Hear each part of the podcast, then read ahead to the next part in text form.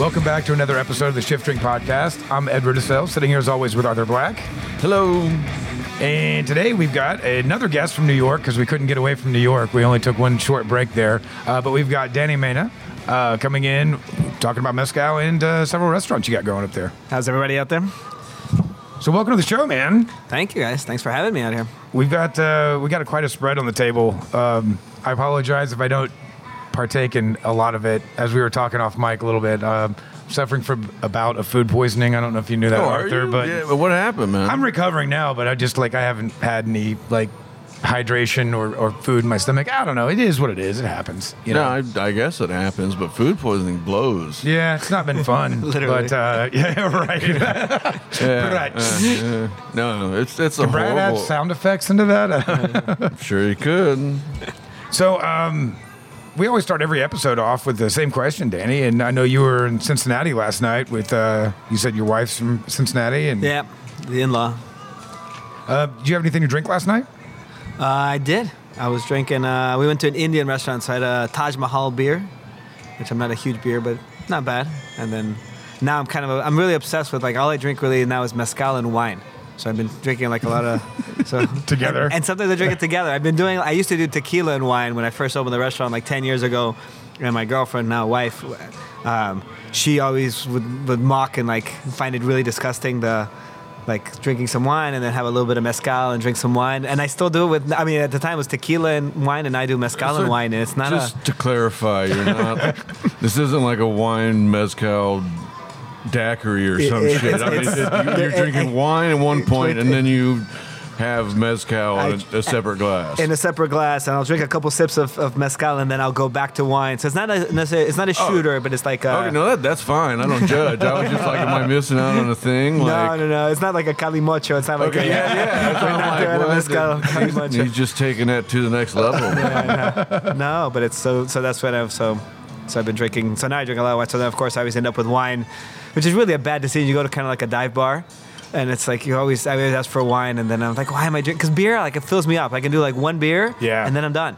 And then, I, and then I drink like even when I drink like mezcal and beer, I'll drink you know four glasses of mezcal for one beer, and I'm always kind of just really, it's just it's just enough to like cleanse the palate and entertain me a little while because obviously if I drink four or five glasses of mezcal, you know, it starts to get starts to go downhill kind of quickly. Yeah. Well, it's, it's such a low proof spirit. Yeah, exactly. I can I can easily drink twelve. Um, Did you have anything to drink last night, Arthur? Um, not last night, but we um, I had class yesterday, so I was teaching, and what the hell we talk about? Oh, uh, we covered shochu, Oh, nice. so did that. Um, during the daytime, nosed my way through a bunch of sh- uh, shochu with all the kids, um, but uh, nothing last night. was there any good shochu? Is there a good shochu? Oh yeah, yeah. yeah Oh no, I'm sorry. I'm thinking of Baijiu. Forget it. Shochu. I love. Shochu. I love. Yeah. Baijiu is the one I'm still. Uh, I've yet to come getting- across. Who was it? th- Who was our guest that was real into Baijiu? Was it Timo Janse in Amsterdam that was talking about Baijiu? I think it was. Yeah, I think was. I think it was. Yeah, he was yeah, yeah. super into it. But I just think I think it comes down to exposure. You Yeah. know? I mean, it, it's it, when we start to get some of those more you know esoteric um, spirits from the east. Maybe we'll, we'll find the ones that are really really tasty, and we can you know get some soju, soju and um, God, I, I don't know if any baijiu that's in, available in our.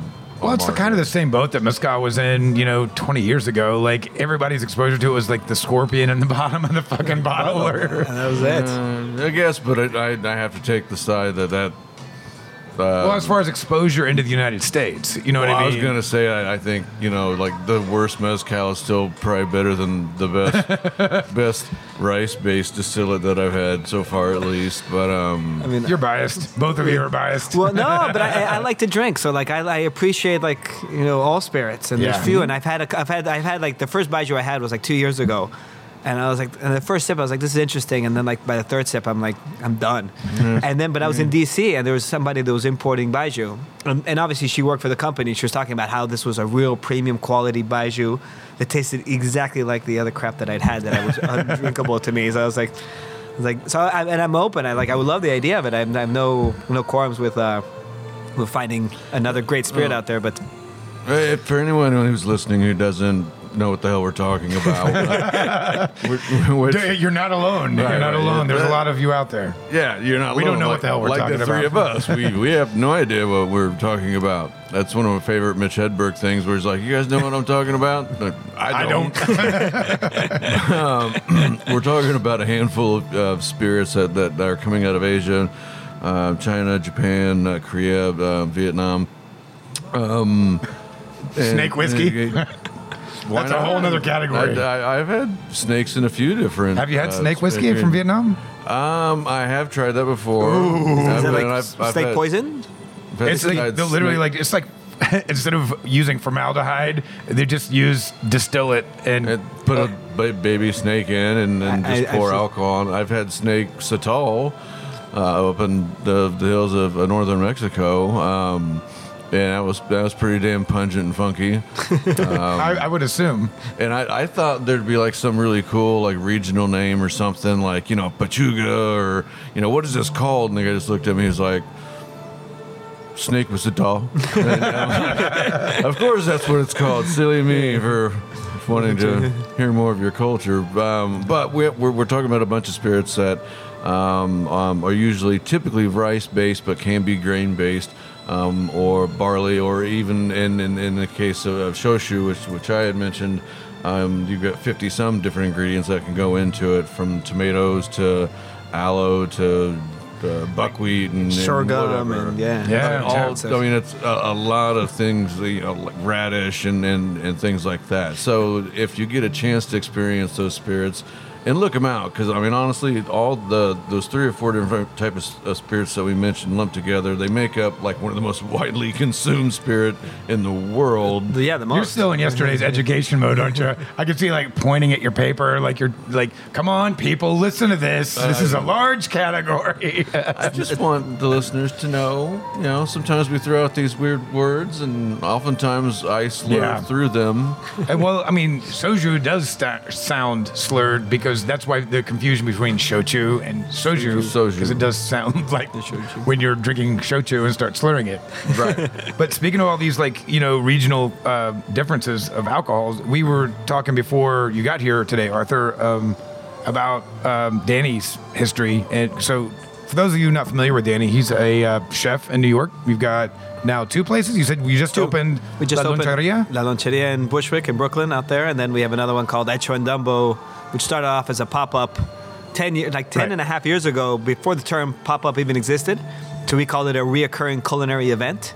Now, to be clear, you said it's called Hecho en Dumbo, but it's not in Dumbo anymore. So we were So in you Dumbo. were Hecho en Dumbo, We but were- now we- you're. We, so we, we wanted something that was like, I'm from Mexico City. So he's like, we want to do something that's really authentic. So like everything that gets made in Mexico has the label Hecho en Mexico. So we're like, oh, perfect. We'll call it Hecho en Dumbo. We were in the neighborhood of Dumbo, Brooklyn. Um, and then when we finally were able to kind of grow into a real restaurant, I was like, I still want it to be known that we are from this area. We were now, in a sense, like it took from being made in Mexico now to saying we were made in Dumbo, and that's where we like spawned from, and not the idea that we're growing and we're gonna have an Echo in Bowery and an Echo in Indianapolis and an Echo in you know Beijing, but. um but it confused a lot of people, and I don't know if that was the right choice. It's like, wait, you're not in Dumbo, you're not in Brooklyn. I was like, no, we're. And then the people that don't know anything always think it has something to do with the elephant. And so, so it's like it has nothing to The non New. Yorkers. Like you, you've been talking the whole time. I, I was just thinking elephant. Yeah. You were literally in Dumbo with me like a month ago. I know. I- Okay, all right. Still, okay. still the Dumbo No, flying, a the big cool, eared. cool little area. Uh, is So where's it at now? So now we're on Bowery and Fourth Street. So 354 Bowery is our uh, address. So we have that one, and then and then we just opened kind of like a kind of a chef-driven sort of sandwich shop in uh, in Bushwick. So the idea is to kind of play a little bit with like different ingredients, and so there's, you know, we have one like a porchetta sandwich, but instead of what we use is a Yucatecan kind of burnt chili called chilmole, like a sauce, and so we kind of smother in this black sort of chili sauce. Um, and then we do like hard boiled egg and pickled red onions and all the ingredients that you would get from this dish, but put it into a sandwich. So How A is little the um, Mexican restaurant scene in New York? Um, because here in the Midwest, we have uh, quite a large Mexican population, and in Chicago as well, and Indianapolis. And I mean, when I think of New York, I think more Puerto Rican or Italian or any number of other like ethnicities, but Mexican a little bit less. I mean, De- definitely less than Puerto Rican. I mean, I don't, you know, I know Chicago obviously is a huge, huge epicenter for you know immigrants, um, and obviously with having a lot of Mexicans and, and that sort of culture coming behind it. Um, you know, New York has a ton from Puebla, so you see how different regions and like every kitchen cook is Pueblan.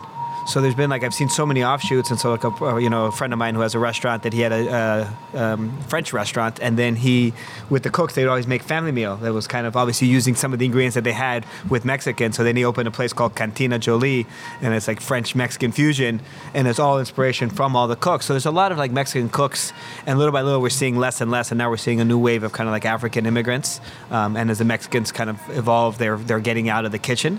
Um, so it's putting you know in that scene it's it's getting a little tougher. Um, but with that, you see a lot of Mexican restaurants. You see a lot of like, you know, taco shops and tortillerias. But there's more and more people getting into making like importing their masa or importing the corn from Mexico and making nixtamal. And there's a lot of restaurants. I mean, a ton of restaurants. Like in, when we opened at Chondumbo, uh, you know, it was the first one kind of on that block. And now we have one that's like called the La Hormiga Negra, the Black Ant, that's a block away. We have another one called Rosie's. We have one from um, Enrique Olvera opened up his restaurant called Atla. So now, like in a five block radius, there's six Mexican restaurants. Um, you know, this little bar next to us opened up a taco stand that's on the street. So you're seeing a, a big evolution. There's still a lacking of kind of the the basis, like there's still no good place to get like really good like tortillas. Like I was in San Diego, and there's like a whole Mexican grocery, and it was amazing. And then they have their tortilla maker there, and they have their flour tortillas that they're making, and they make them by hand. So all those things, you're still we're still kind of we're still secondary to other parts. Um, but in terms of, of Mexican food, you can find a really good selection of, um, and there's a, there's a high quality that goes behind, um, you know, the eaters, the the, the, the expectations of, of of of a good meal in Mexico in New York, I think, is really high. Um, that is funny as I go back to Mexico, um, more time, well, not more times than not, but more times than I used to either believe so or anything. I'm underwhelmed with the food. Really? So I'm from Mexico City, and like I was like, ah, guys, like just a little more salt. If they did a little more of this, like I, I was like, I feel like there's because it kind of gets like you know like the tacos al carbon, which is kind of your tacos al pastor and your steak tacos, and the simplest of tacos, which is what every time I was drunk, like I'd always end up eating. And now most of the time I go to, and I'm like, meh. There's you know there's and there's more now chef-driven restaurants that are that are doing things really really cool. But it's interesting that I think New York has got a very kind of high standard for for better or for worse. I think. It's um, funny, uh, Ed. You mentioned that we have a large Latin American uh, population here in Indiana, and, and, and, and we do. Um, but uh, week a week ago, when I was out doing some vineyard work, I was working with the, the vineyard manager. Um, real nice guy, Alfonso, but uh, his um, his English wasn't so great. My Spanish is shit. And we were just sitting there uh, talking, and he looks at me. He's like, "You have Mexicans in Indianapolis?" you know, and I just kind of that's like, uh, "Yeah," you know, and and, and then he, he goes, "Too many?" Just, I mean, I just, I just started laughing my ass off because I'm I, that okay, odd, uh, and I was like, not for me, you know. Yeah, right. I'm good with it. Um, but yeah, it just cracked me up.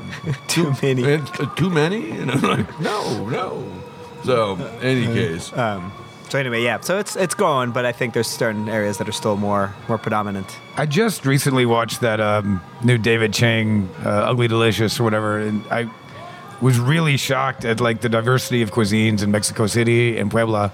Like, I mean, chalk it up to my ignorance. I mean, I wasn't like I was like, oh, all Mexican food is tacos, like, which obviously that's always an uphill battle you're fighting, and we talked about that uh, before we got rolling today because we encountered that at my Thai restaurant. It's like, oh, everything's just pad Thai or whatever, but. Um, and then, of course, the presumption that everything should be cheap because they've had cheap street tacos or whatnot. Yeah. But um, I think what I was most surprised is like some of the influences that I hadn't realized were there in Mexican cuisine, like North African and Arabian influences coming through and into the food, especially in Puebla. I did, I had no idea. Oh, of course. I mean, it's amazing because like Mexican food, and I've done a lot of like studying and everything, and and and it's you know Mexican food is one of the the places that is like a true fusion of foods. You have the the strong indigenous base, and so obviously we like tomatoes, the corn, the chili, you know, a lot of like different types of like squash and zucchini. Um, but then you have this really strong, like you know, Spanish influence, and then you have a really strong French influence. And when they came, and they kind of, um, and then of course there's Lebanese and there's Asian. And there was a whole kind of Chinese. So like cilantro is not Mexican, and yet now we think of that like carnitas is pork. Like that's far from you know being indigenous. And then like national dishes, so like mole. You know, these are ones where like the cacao is Mexican, the chili is Mexican, but a lot of these Oh, spices are not. And like you know, chile nogada, so it's like the Mexican national dish because you have your green chili, which is Mexican, then stuffed with pork, which is obviously not you know native, and then you have this kind of cream walnut sauce that the cream is not, the walnut is. Um, but there are things that now we think of, like tacos al pastor, where you talk about the Lebanese influence. Like this is pork on a spit, and and obviously the Lebanese did not bring it over with pork, um, and then we added pork or the Spanish, and then we of course infused it with a lot of chilies, and this became now you think of this as just Mexican food.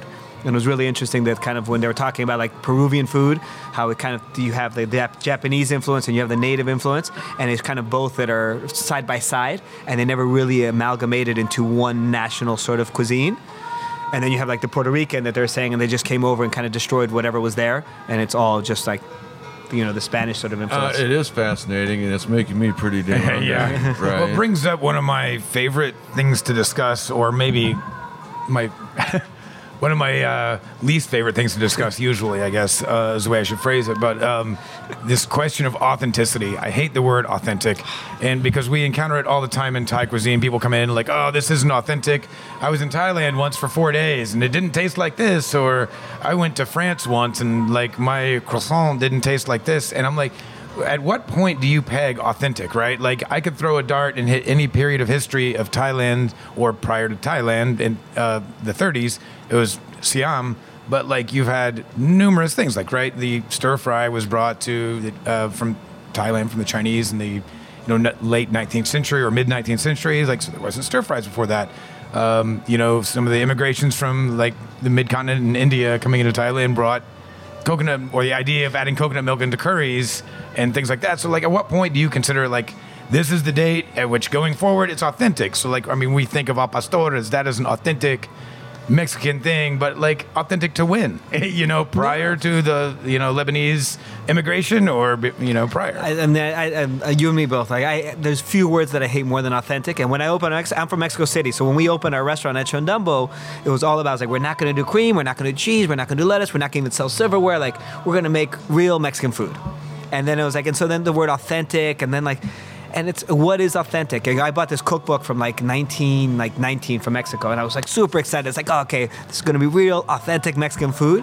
The whole thing was French. It was right after the French had come in, and it was like pâtés and consommes and all this. And I was like, this is like this is a 1919 cookbook. Like I was expecting to find like, um, so of course, like as soon as you leave, you know, there's there's a smell, there's a sight, there's sounds, there's anything that's going on in know, Mexico, whether it's Mexico City, whether it's in regional cuisine that's from like you know small countrysides, Thai, China. I mean, all these that as soon as you put it into a restaurant in Indianapolis, in New York, even in Mexico City, like Mexican City, Mexico City like food loses some essence than when you get from when you're on the markets in Oaxaca or you know different regions that everything kind of gets lost a little bit. You know, I was talking to somebody, just the water that you use, and obviously we know from spirits like how important the water is. The water they use for rice, that rice in the United States will never taste the same as rice in Japan. And whether they bring in the rice and they do everything and it's the same exact chef, like there's nothing you can do about that. And why, you know, sourdough bread from San Francisco is from there uh, and bagels from New York, it has to do with all this sort of factors that there's nothing you can do to recreate it.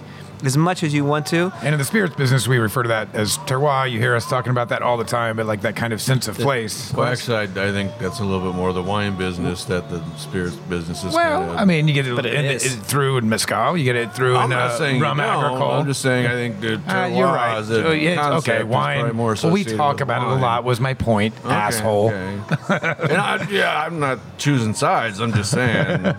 but I mean, I, I, I will add that the whole authentic thing, like, it's probably more more grossly demonstrated in you know quote Mexican food in this country because it's not like everyone. Um, Throughout this country, has exposure to Thai food or to more more esoteric genres of food or, or, or Indian food, but I mean, you can get you know quote Mexican food all over the U.S. and in the most like remote places. Now, a lot of it probably doesn't go too much further than you know Tex-Mex, and very little of it is actually authentic. But as a food genre, yeah, I mean, I, I think you know you have a hell of a lot more Mexican places that are out there serving false food. I mean, I mean, this was interesting. When I went to, and quickly, sorry to cut you off, but like, it was fascinating. So I did this uh, expo in 19, 2000, what are we now? We're in 18, 2000, 2010. And it was like Madrid Fusion. So they did this one, it's always in Spain, but they did one in Mexico. It was all Spanish and Mexican chefs. And all the Spanish chefs at that time were all about avant garde. And it was like pan con tomate that had no tomato, no pan, but somehow or another it was still tasted like it. And all the Mexican chefs at the time was like these older, you know, ladies and, and chefs. And they're like, if you don't know how to nixtamalize corn and crush your own corn, you're not making real Mexican food and it's because like what you were saying right now it's gotten so augmented and you know tex-mex and everything that it got destroyed that why we kind of go back to what is authentic. And i think you see this with a lot of thai food that everyone has their you know crappy pad thai and a little tamarind and shrimp and you call this pad thai. Um, that it kind of mexico in a sense needed to kind of grab back their their essence of their food and i think you see this like like general Tso's chicken and like chinese like first of all this is what mexican food's about and now that you're starting to see this huge explosion with all these wonderful chefs from mexico and Enrique Olvera, then now we're able to play with food. Now i'm able to do a porchetta sandwich without people having to necessarily say is this authentic? Is this not authentic? Like you know the the dish is normally a meatball stuffed with like you know with a hard boiled egg and like a broth in a sense is nothing like that. But it does it have all the flavors? Does it have that feeling like does anyone ever argue if this is like authentic fried chicken? It's like this is this style fried chicken or that style fried chicken. Like when you're doing barbecue there's you know 30 different types of barbecue. And if you're trying to do a specific type from one but i'm not you're saying you know i'm doing my barbecue and this is that style. And or i'm doing a north carolina one i'm not using barbecue based or mustard based. And like Right. there's a little like as you start to understand a little more i think then you have a better way of of, uh, of kind of explaining what it is and and people kind of accepting. So like mexico i think really need to grab a hold of their of their kind of cuisine that we understand very well but that necessarily other people kind of assumed it was it was that that is what mexican food is. And, you know I'm, I'm used to like i was in north carolina for a while and everything was like all had numbers and it was like one one hard taco one soft taco one chimichanga add beans and rice. And it was yeah. like your choice of mix and match. And that's what this idea of mexican food is and I was like, oh, beans, yes. Rice, yes. Tacos, yes. There are all these things or dishes that exist, but nothing like this combination, nothing. So, like, when I do my restaurant, I had no beans and rice on my menu for a while. And I was like, it's not that we don't eat beans and rice and we eat them all the time, but I was like, I want to showcase another aspect Right. of, of what it can else. be. And like, I'll explain to you. And like, we had no Corona, we had no Patron. Like, this was all about like, let's try Bohemia. Not like Bohemia is this wonderful beer. It's still, but it's something much better than Corona, and it's something different. And I was like, what is it that you really like about Corona? I was like, why do you really like Budweiser? He's like, oh yeah, and we see like with the craft beer revolution. I mean, here, like obviously in bourbons and Yeah, in those cases, that's largely brand loyalty and with uh, uh, a big pinch of ignorance. in a giant pinch of advertising. And I was gonna say, Yeah. Well, you know, perhaps you know, uh, Mexico in the future will be able to to, to reconcentrate its its culture and identity because you know we've got this like wall thing that's happening. oh Jesus! Right. That wall is never happening. What the fuck? But there's definitely a bigger emphasis being placed on Mexican cuisine. Like I know I heard like what was it like ten years ago, all the like big well-known chefs running Michelin three-star restaurants all over the world We're talking about Brazil was like this new cornucopia. They found all these fruits that they'd never known to exist anywhere, but they had to go out in the fucking Amazon and hunt this shit down, right? And now you're seeing a lot of those same chefs like talking about like how they can't believe that they just ignored Mexico for so long because you can just go to like Mexico City to like the Mercado Central or whatever and, and, like buy the instead of having to hunt it down in the No, course. rainforest. No, and, and Mexico has a huge amount of like cuisine and culture and like tradition from it that it's interesting how. Um, you know, I think Mexico kind of has this what's called Malinche. So Malinche was this was this lady that kind of turned against Mexico um, a few hundred years ago, and so this this idea of Malinchista saying kind of like you're anti your own sort of uh, you're anti your own sort of country. Um, so really, all all chefs, you know, when I was growing up in Mexico, there was uh, open like we go to a bar and it was like open bar and it was like national or international. International was always like three times the price of national spirits. Okay. But we always thought in, everything imported was better.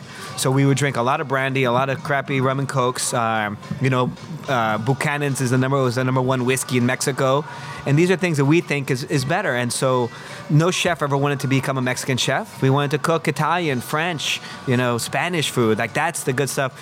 Best food in the world, Mexican food, no doubt about it. My grandma makes it, my mom makes it. I go home, that's what I eat. I always have hot sauce on my way. Like But as a chef, I'm going to learn about French food. And then little by little, we had this international recognition. UNESCO gave us World Heritage for like our bean, our chili, our corn.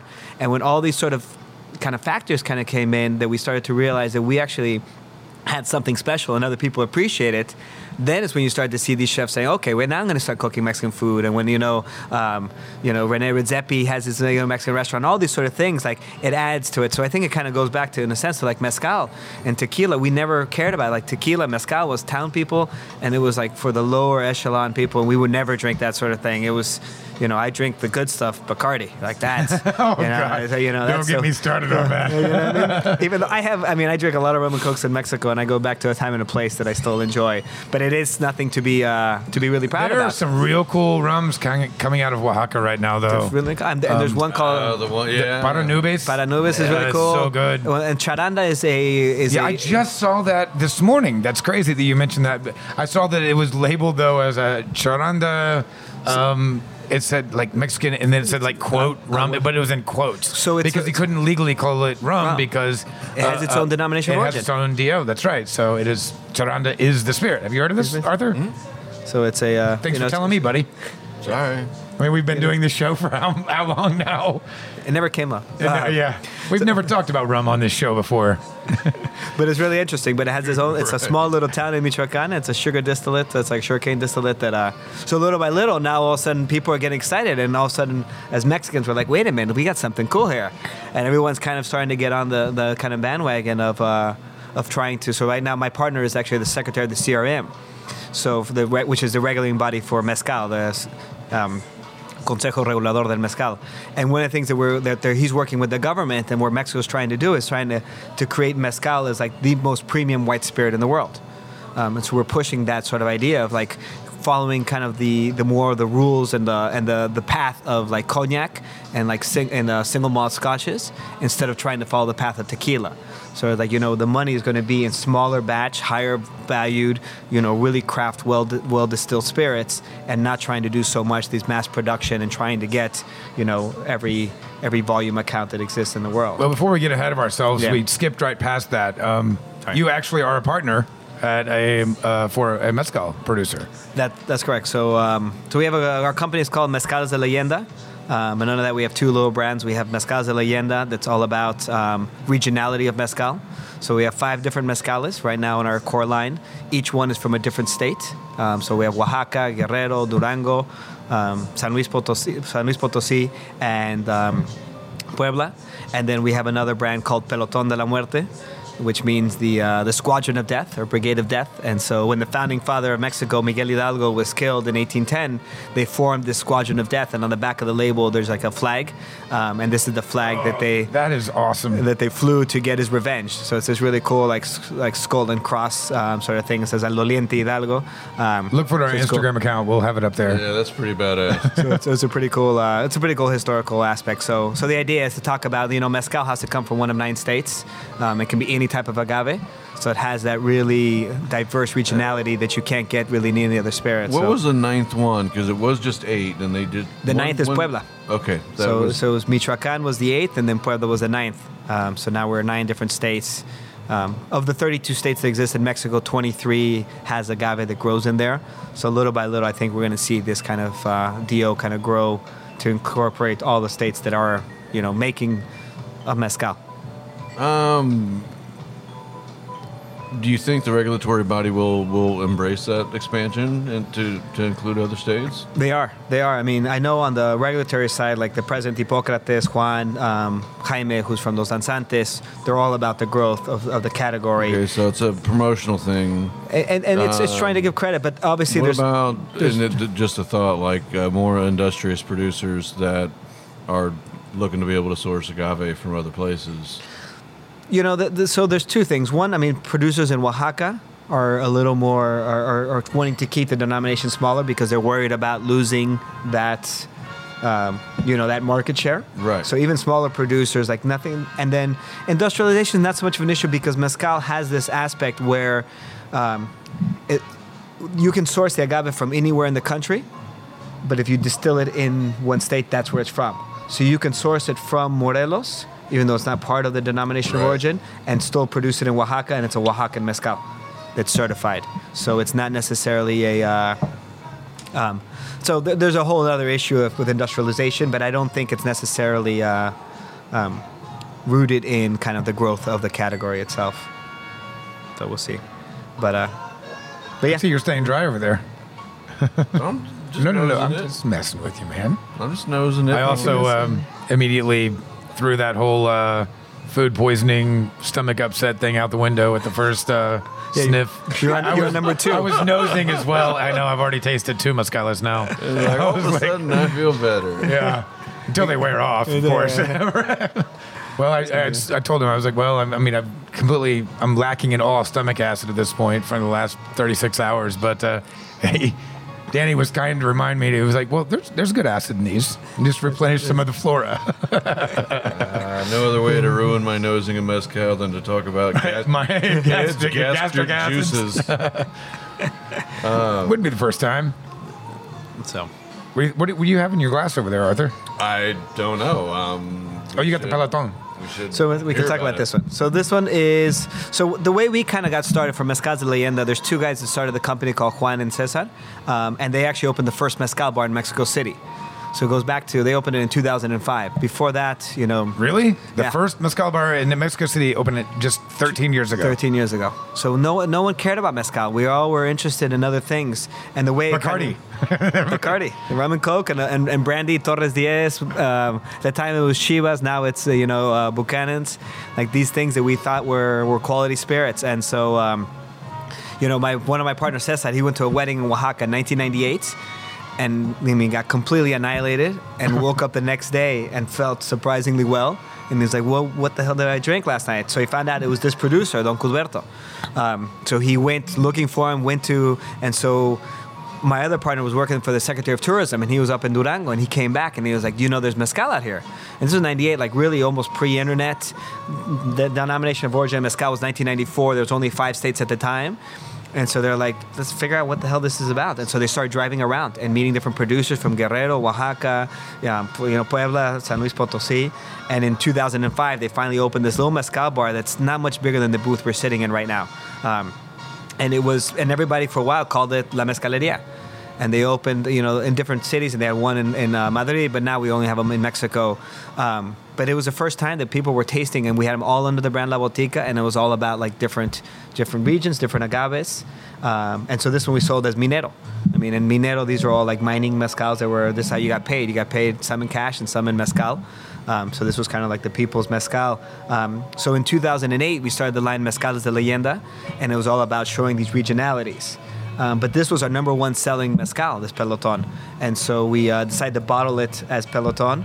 Um, and then in 2010, we started in the United States, and we realized that there's obviously a big market for cocktail mezcales.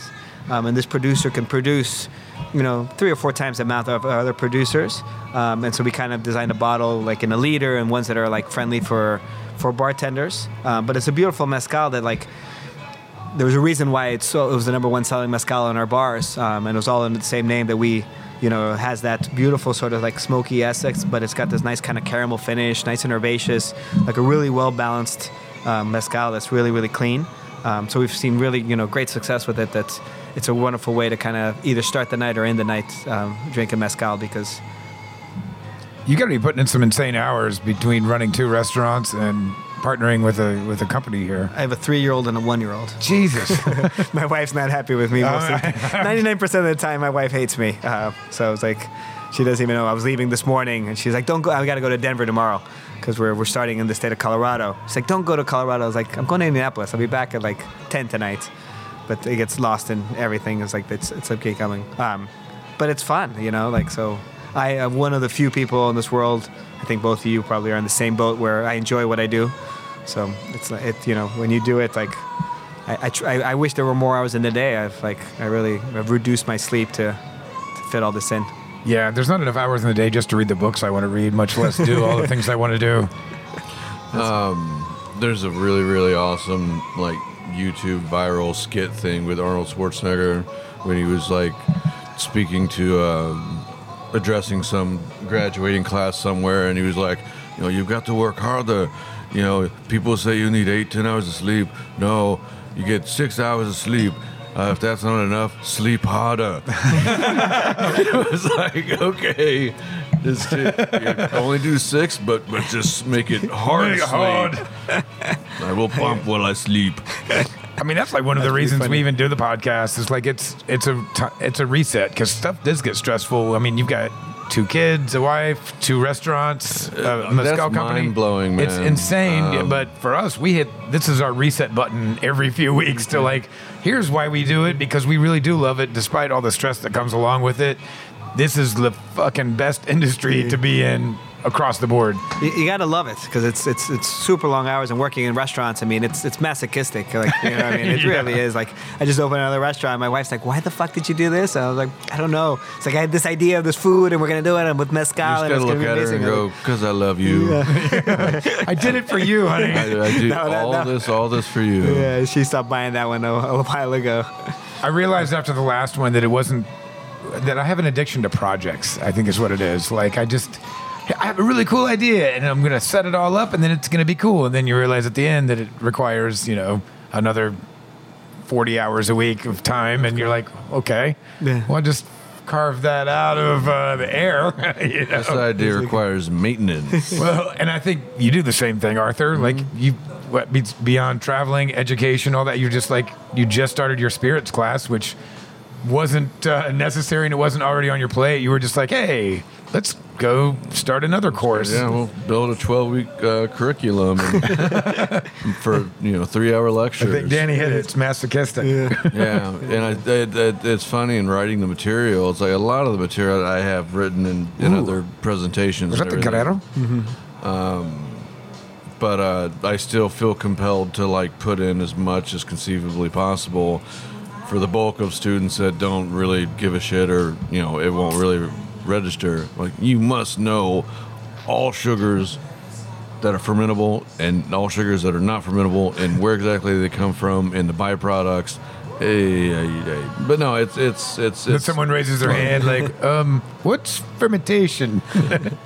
oh, you, you, no, I, you're being facetious. man, I've like been talking about Rhone, and I'll break it down according to acreage and then communes and grape varieties and soil structures and and and you know like it's just geeky clonal variations, uh, obscure grape varieties, and at the end someone will be like.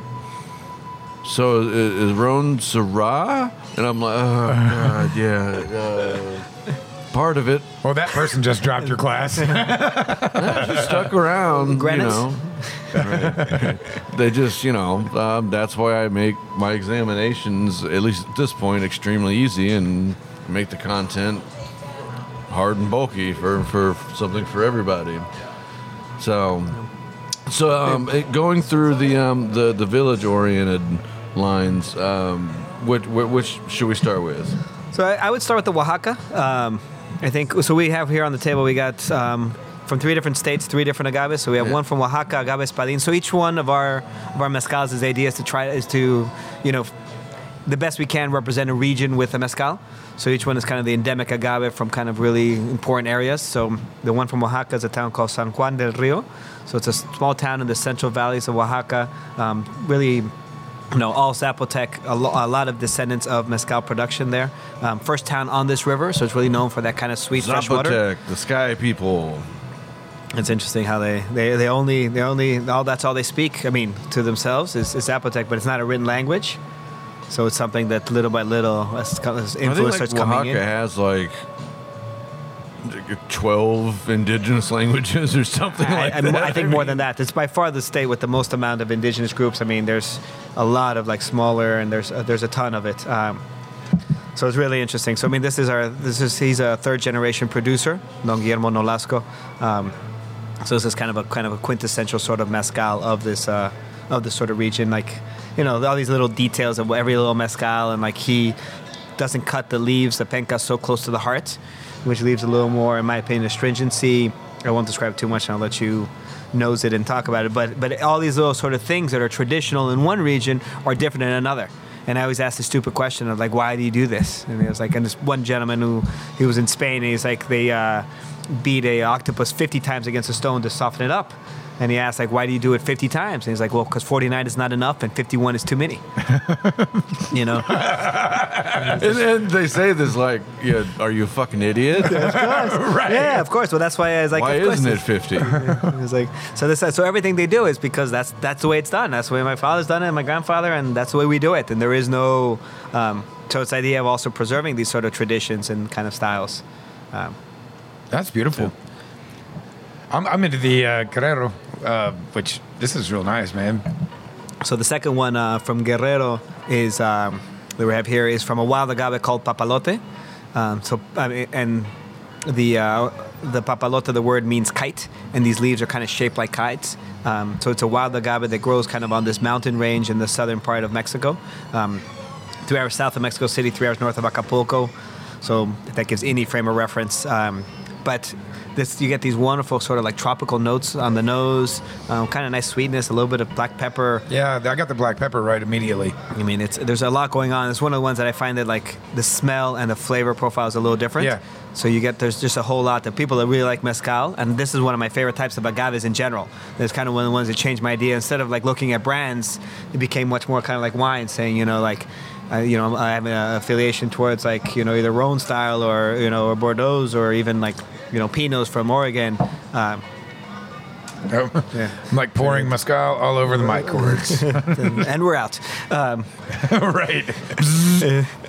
So, um, so it's kind of the talk about that regionality, and then we have another one from Durango, which is from the northern part of Mexico, um, and this is a, another wild agave called cenizo, There it is. which means nice, which means ash. Um, so you know, it's something that you know what we try to do as a company is to showcase these varietals because you know mezcal is in the terms of do, I think it's like seven or eight times the size of Scotland in landmass. So it's a huge area. Um, it's one of the most biodiverse countries in the world. So you, when you're talking about southern Mexico, almost tropical, jungle-like, to northern Mexico, where it's almost desert, to northern Mexico, which is a desert, but we're here in Durango, semi-arid, like dry mesquite. You're going to see the mesquite that they cook and the agave. All these sort of factors play into such a variety of flavors that it's no longer nuances. And you like, you know, as much as I love tequila, like they're nuances. And you taste the lowlands, you taste the highlands. Can you notice that little citrus note? It's like here, it's night and day. It's kind of like scotch. That like when you're looking at a bottle, you really have no clue what you're about to get into until you start tasting it. Um, so you know that's kind of the idea of what we try to do. You know, we're certified organic, which as a spirit drinker, I could care less about the spirit being organic, but it's about really like sustainability in the sense of like you know, you know, bats being one of the biggest pollinators for mezcal, and like why we have so much issue with bees in the United States is because of all the pesticides and everything. That is something for us for sustainability, um, and then now they're all certified fair trade. So making sure that we're, you know, everyone talks about how well they treat their producers.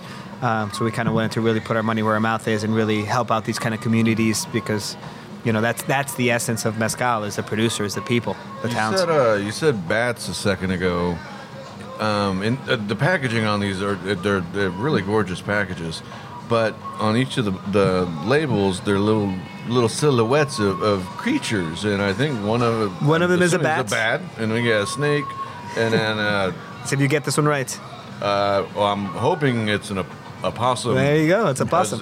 Because the alternative would be a rat. Like a rat. Giant rat, yeah. Well, I'm trying to like, would it be nicer to say it's a rat or a possum? These are these are just like the uh, the agaves. These are, are animals that are native. Like the bat, obviously, is to a lot of places, but they're like this type of a snake is called the nauyaca, um, and so and then the the possum or the opossum is, uh, you know, the uh, an animal that exists a lot in this region. So it was kind of a, a little more play on these sort of uh, these kind of regionalities of, of, of mezcal in the area.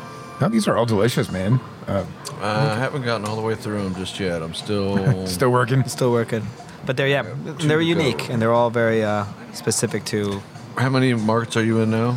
So we have now five states. So we have these three, and then we have one from San Luis Potosi, which is an inter- really interesting one because this kind of region, this kind of mining region in Mexico, they stopped distilling um, underground, or I mean cooking underground, and they started cooking in pits above ground. So where tequila kind of changed into more industrialized, these they still do it in these gigantic like stone ovens. Um, so it doesn't have that smoke that you normally attribute to mezcal, but it is traditional mezcal from San Luis Potosi. And then the latest state, Puebla. So Puebla, you know, which is a fascinating area, kind of like Puebla and Oaxaca. This is kind of like what I call like the breadbasket of Mexico. This is where like they first started nixtamalizing corn. Um, you know, a lot of chilies are native to this region, so it's a really important kind of culinary area. Um, and they've been making mezcal for you know centuries.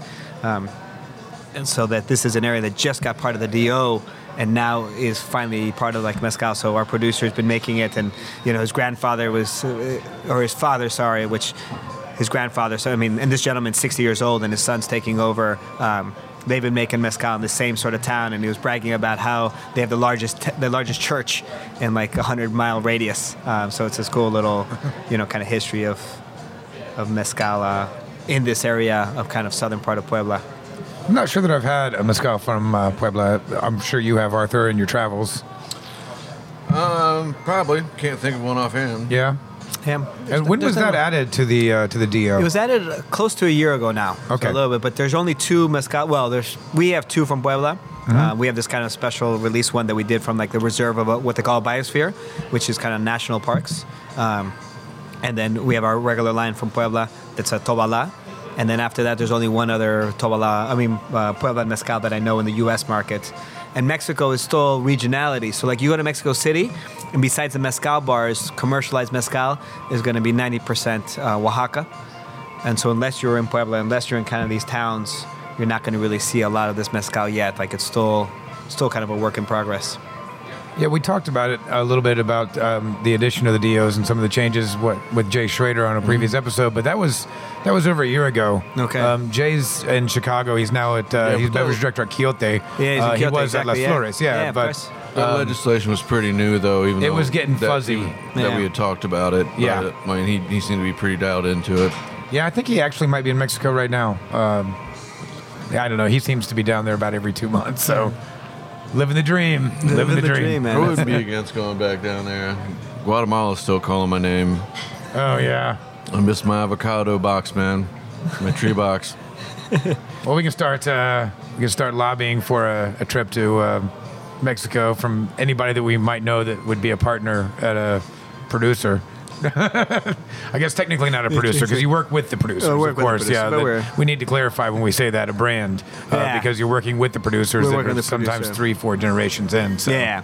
Yeah, so we don't do it like, and people like the other day is like the producer. I was like, ah, it's like Yeah. I know, I know the technicalities of how to make mezcal. Right. I probably would kill you all if you had a, a- a Right. batch of my of my mezcal if I had to make it with these hands. If so. you didn't get killed by the actual producers first by claiming that you made their their product. Or, or blowing up during the distillation process. yeah, right. That's what would happen with me. I'd be like, "Hey, listen, this will will work. I think. Hold on, Th- that beer would be gone. Light be the nice and- fire. Light the fire." Yeah, like, like Beaker off the Muppets. Kaboom. Uh, can you, are these available um, in our market? And Uh, there, there are no. There should be. Short answer. I was like, how do I, how, how do I sugarcoat? Um, they're going to pick them up, so probably by the end of, uh, you know, May, they should they'll be available. Okay. Um, How many states is. are you in? you just, well, I said five. Oh, No, okay. five states for mezcal. In the United States, we're in like mezcal's the end is like like 36 states now. Okay. Oh, Um, okay. Sorry, and I, so- I should have yeah. been more clear. Yeah, sorry. Yeah, so mezcal we're in five states here, and you you know we're in all of the, like the major markets now. Peloton is in all 50 states, um, and then mezcal's Leyenda, little by little, is kind of following suit. Yeah, these the are all market opens up. beautiful. That, that that peloton's really cool. Yeah. and I like the fact that it's it's lower proof. Yeah, Also, it's it's a beautiful sipping mezcal. Like it's a nice, but it works well with cocktails and stuff like that. So we've seen good success um, with it. So little by little, as people open up to to mezcal and the idea of it, you know, I think it's it's um, it's a matter of time. And now the big brands are coming in. Like we, we should start, hopefully, starting to see some more mezcal on on a more. It seems like a moving areas. freight train. I mean, because the, the conversation a lot is starting to pay attention more towards not just getting it into the United States, but like you talked about the sustainability of it, because the excitement took off pretty quickly, and now it's like the concerns fall down to some of the sustainability of the wild agaves and the bats, like you said. Yeah, yeah. I mean, the, the interesting part is we're still looking at volume that is really low. So in Right, certain, certain in certain markets, certain niche, certain people, we're like, oh my god, mezcal's blowing up. and then we're looking at it. We still have like mezcal. I think You look at the numbers and it's still pretty. it's. I think we're like point one Dismal. point one percent uh, of the market. So I mean, yeah. we're still like we're nowhere close to being of a huge concern of. of but it is something that now that we have a chance, like I think, a few times we get to actually see a category kind of come out of nowhere, and like we have we have the power right now to to mold this category and to make sure that we're doing things right and not follow down the path that we've seen so many other ones do that, that have not been beneficial to the communities, to the cities, to the country, um, you know, to the consumer really, without the consumer even knowing that what they're drinking now and is not nearly as good as what they used to be drinking. Like you know, so um, so it's something to be important. Like There's a lot of exciting activity, but you guys, there, there are going to be some some hurdles. I mean, it's the the the people's like mass perception of mezcal and what it is is you know either they think that it's something that you ingest, like if you're in a movie like. um uh, oh God, Fear and Loathing in Las Vegas or something like that, um, or they just assume they're you're talking about the worm. yeah, But I mean, I think like uh, I've read like the number one, if you were to call them like premium, you know, importer of, of mezcals as far as like annual cases is probably like fifteen thousand cases or something into the country. I mean, it's just it's drops in the buckets compared to to tequila. of course. Um, so it's it'll it'll it'll take time, but it's it's, time. it's good to see that bartenders are extremely excited about it. And then more and more like spirit, you know, gourmands or aficionados that I know that are collectors are are getting pulled into it and really getting blown away with with mezcal and the quality of mezcal. yeah. God knows I got a place in my heart for it. Yeah, I mean, I, I'm always rum or mezcal. That's, That's my your- my two go tos. Yeah. Yeah. rum first usually, but I mean, Arthur and I Usually. definitely share a love for mezcal. That's for sure. Yeah, absolutely. Well, you've got an event here this afternoon. Um, so you are you introducing these mezcales to our market? Um, no, we're still just focusing right now on Peloton. I mean, Okay. we've only been in the market with Peloton no one's for a allowed to couple try months. these. Only you two. Only you two. They can they can hear about it. They can salivate it, and then soon they'll be the soon. bottles at 'em. right. We'll, we'll see, we can show you pictures on Instagram. But um, but yeah, no, it's right now it's Peloton, so we're doing like a cocktail and we're doing some uh, tasting with that, and then uh, we're doing like a nice dinner pairing. Like we get more and more into food. I'm as a chef, obviously, to me, and like once you know, I love tasting with other people because people get like a flavor profile. It's something that I didn't even like dawn on me. Um, and when you start pairing it with food, and you find like a mixture, like I was, I had this like a steak and with Durango it was like the perfect combination that I've never in my life. I had the steak and it was just a little chimichurri, and I was drinking my mezcal, and I was like, I have to do another steak, and I ordered a whole nother steak and a whole, and like and a mezcal too, because it was it was so little by little, um, kind of educating and understanding, because it's high proof spirits. So that's something that's obviously a, a challenge of kind of getting people to get past that alcohol Yeah. and then really starting to realize that there's so much underneath it. You know, and we talk about these flavors, and they have like our, our mezcals have these like little ribbons on them. So I was like, you know, this one's a little more citrus, this one's a little more tropical, this one, you know, has a little more like cocoa and kind of tree fruit. And they're like, oh, they're infused, they're like vodkas. And I was like, no, I was like, I was like, no, man. I was like, these these these, these notes are like slight notes are like it's alcohol. You know what I mean? Can That's you your hear my one. heart cracking? Yeah, I know. Yeah. But it's those little things that like help to the education of, it. I mean, it's it's always a long process. That's for sure. I mean, it's, it's a, and there's uh, companies that do those kinds of things that definitely don't help the cause. I mean, I've, I've said a thousand times that I, I speak alcohol better than English. did, did that come out correctly? That- That, it did this time, but It usually you this say I speak alcohol good than English. right. So, so, yeah, proving my point. right. But like, you, you talk to consumers all the time about uh, really any genre of, of, of, of spirit or, or alcohol, and you say something to the nuances, and they're like, "What? They they put Fruit Loops in this wine?" It's like, no, I'm just telling you descriptors of Viognier. You know, like That's great. Fruit Loops. Oh, I mean, like it's the one thing. It was like, what? There, are there cherries in here? Like, but Fruit Loops. They, yes, they bought tons of Fruit Loops and That's- infused. Fruit Loops is a classic um, MS descriptor for Viognier. Keith Goldston, a long time ago, um, I was taking my advanced in San Francisco, I think, and we were talking about Viognier and doing a blind tasting of it. And he was like, "Wait here," and he ran to like the hospitality, like the kitchen or somewhere, and came back with a little box of Fruit Loops. And passed it around, and we're all like, "Yeah, holy shit, Viognier mm-hmm. smells like Fruit Loops." But you need that sort of thing, no? like you, yeah. and you do it, and all of a sudden, like when that kind of light turns on, It- you it- start to get it. It registers, but you tell that to a lot of people, and they chuckle and they go, "Oh, they put Fruit Loops in this." It's like, no, you know. And it's the same thing with the the scripters that you can pull out of um, uh, out of out of mezcal. Yeah, I thought that's cool. You're doing that with the ribbons. I, I didn't make the connection there with the colors of the ribbons, but I mean that's interesting. It's subtle. Yeah. I don't know if anybody's picking up on that Well, until you and like, we, you know, I don't think we did it on purpose. Really? Like, no, I, I know we didn't do it on purpose. Like when we started off, they were like they're just colors they picked, and then as we started tasting them, like they really fit. But like my partners and like, and they've gotten better. But it's funny, like in Mexico, like Americans are much more. You know, I think that they're better at, at describing what they're tasting and understand and there's more of this kind of nerdiness of like wanting to know about terroir and soils and all these sort of things. So where in mexico is like it's good? It's not good. Too many mexicans? No no we need more you know? More mezcal yeah. I mean? Like so it's very interesting. Like uh, it's like what do you think of this? It's like it's good Was like, Yeah, that's no, great. I, I- mean, like, no, but like, and it's really interesting. And when I go to the other side, like here in the United States, and it's a lot more of like, oh, well, you know, that's wonderful. And it's got this right nice, you know, viscosity. They can really taste that, and it like has a long finish, and like there is that kind of knowledge of wine that I think obviously translate to how you describe things. Um, that it's interesting to to.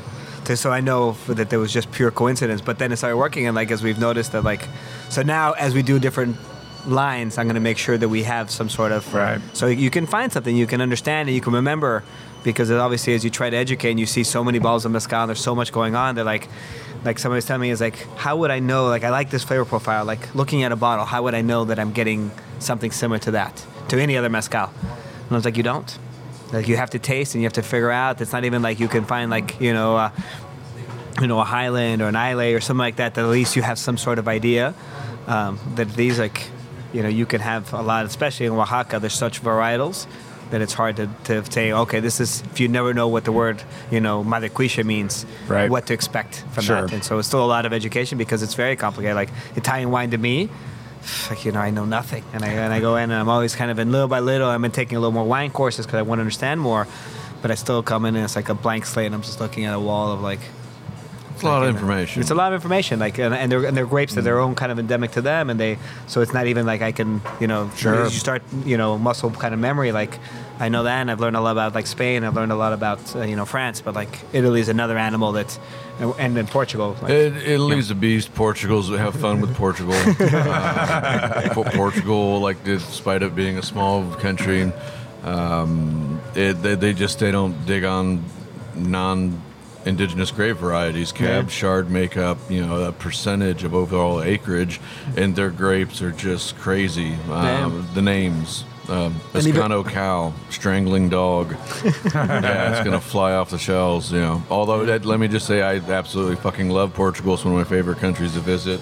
The food and the people um, and the wine are, are all awesome. Um, Ed, did you have a favorite one of these? Man, I really um, across the board they're great, but I really like that uh, the Guerrero a lot. Um, I, I- well, I don't know. I really like the Durango a lot too. I don't know. Well, so we were talking about the tasting notes, and uh, I know that you've got an event to get to, and we got to wrap up here. Um, so we always like give you an opportunity to like pass out the social media shout outs, like how people can find you. But before you do, like give us the website where you can find um, the company. Um, are there like tasting notes on your website uh, that go through some of these mezcales? So we, we, we put a lot of effort into our website. So we actually, I think, one of the best websites out there. Um, that's uh, information about production, information about mezcal in general, tasting notes, what we're about. Um, you know. All of like what we're t- trying to do, like fair trade certified, but also kind of, you know, pioneers. Are, we're working on a solar distillery right now, so everything is going to be completely uh, powered by the sun. So Okay. fermentation, distillation, and talking about like a zero footprint sort of mezcal, uh, mobile factories that we're kind of copying the idea of cognac and going into these smaller remote regions. Um, we have this wonderful like special edition of an agave from um, northern Mexico. That's agave called Montana that's never been distilled before. Um, so we're the first people to distill this agave that turns like bright red and yellow incredibly unique and very interesting sort of mezcal that is, is um, and it's an area where there isn't mezcal production, but it falls within the DO. So our producers from Guerrero went out there. We built a distillery, and they moved out there for like five months um, and made this really. I mean, it's it's an incredibly unique, wonderful mezcal. So what is that website? So the, our website is mezcalesdeleyenda.com. Um, and then our all of our, you know, Facebook, Instagram, uh, Twitter, which um, is Leyenda Mezcal. Okay. So L E Y E N D A Mezcal with a Z. a pet peeve of mine. We'll, we'll have it on the show notes Yeah, so know, you can you can link through it. Yeah. It's like it's like I Not don't going to like. challenge anyone's uh, Spanish spellings here. Well, I, people always like to. I don't know why mezcal is like now like word and stuff like that translated to an S. And I was Yeah, I see that a lot. I don't know. It's, I don't- my- yeah, I think it's thing. a- so it's with a Z. I th- think it's some sort of uh, I don't know Anglicization. Ang- Is that is that even a word? Anglo is it? I, Anglo- whatever. Ang- I can't say. that. Yeah, there we are. Anglicized. There you go. Anglicized. Thank you. That's what we were looking for. the way it was. Anglicized. Um, but anyway, yeah. So it looks like we're about to drink uh, uh, quite a few mezcales, despite um, the fact that I said I wasn't going to drink it all today. How do you feel? Um, still, still well? I feel okay now, but uh, tomorrow might be a different story.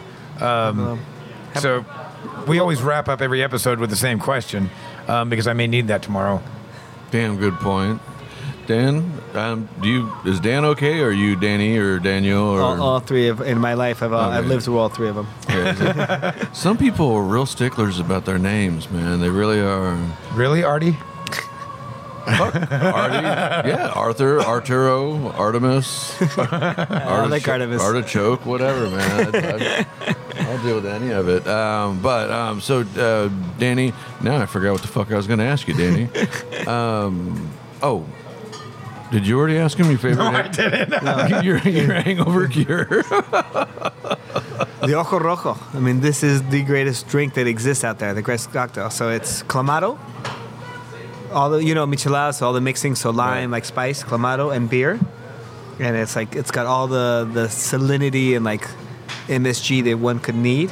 It's liquid and the beer, which is enough alcohol to do it.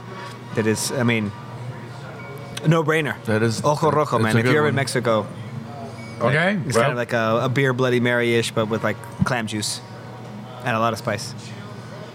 you know, Clamato. you never done that? No, I've done it. Uh, I don't know if I've done. It. I don't know if it's ever wrapped. I'm not. A, I'm not big on the the, the Bloody Mary esque kind of hangover cures for me. Well, I can dig on that, but the clam juice is kind of what has me. But you don't even taste the clam No, juice. you don't. You don't. You don't it, even it know just it. brings that kind of like umami and richness and to it. Yeah. And it's got enough salt to hide everything else. But uh, I'm not a big like Bloody Mary. Yeah. I'm with you on that. But if, if you go to Mexico, Ojo Rojo or Clamato, like a prepared Clamato, it's amazing. so I mean, ojo rojo, that's red eyes, right? Red eyes, exactly. nice. I mean, it, it isn't. It has its intention. Like, there's no doubt about it. Like, I mean, we, we have no. Uh, They're like, it's it- it's only served between the hours of 8 a.m. and 11 a.m. on Sunday morning. what are you talking about? We're hung we're hungover from like 8 a.m. to like 6 p.m. seven days a week. We're, it's, it's a big drinking uh, town, Mexico. Danny, this was real awesome, man. I'm glad that we got to like dive into like uh, Mexican cuisine in addition to um, your your fantastic company that you're working with, and so. I mean, we could sit here for another hour and a half, as we've done on numerous occasions when we talk about mezcal. Um, but we're gonna let you uh, let you go and talk to numerous other people that are curious about your product. And uh, again, thank you so No, much. thank you guys. and This was a lot of fun, man. Salud. Saludcita. Cheers. Salud.